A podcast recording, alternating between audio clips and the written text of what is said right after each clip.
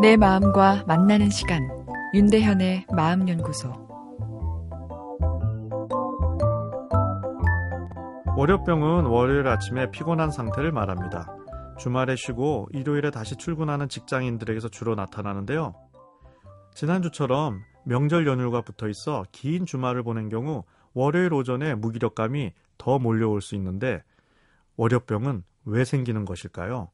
주말에 늦잠을 자서 기상 시간이 늦어지고 그로 인해 밤에 늦게 잠들게 되면 우리 뇌 안에 있는 생체 시계의 리듬이 뒤로 밀려서 월요일 오전까지도 잠이 덜 깬 상태가 됩니다.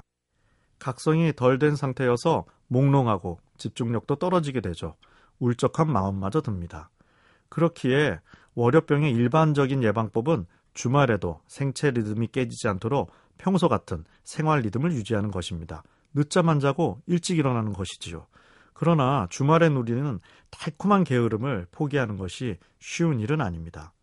월요병의 생략적 원인, 주말에 게으름을 즐기다 생체 리듬이 뒤로 밀려서 오는 것입니다. 그런데 사실 월요일이 없다면 월요병은 없겠죠. 월요병이 생기는 이유는 월요일이 있기 때문입니다. 제 이야기가 너무 엉뚱한가요? 우리는 하루에 몇 번 손목시계나 스마트폰으로 시간을 확인할까요?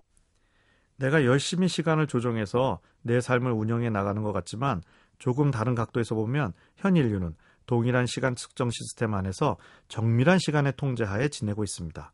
과거도 각 나라가 다양한 시간 계산법을 사용하긴 했지만 동일한 그리니치 표준시를 활용한 시간 측정 시스템을 활용하기 시작한 것은 단지 100여 년 전에 불과한 일입니다.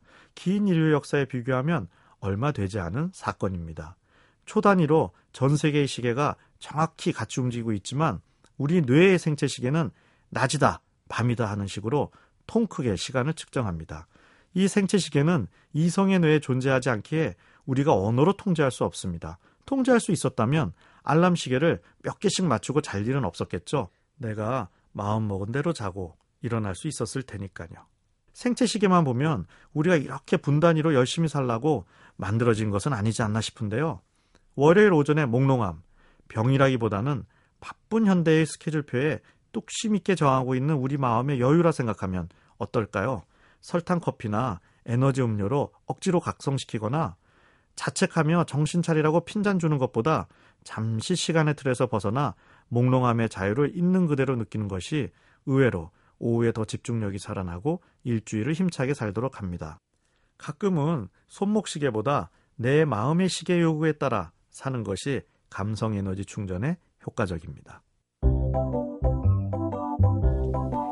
윤대현의 마음연구소 지금까지 정신건강의학과 전문의 윤대현이었습니다.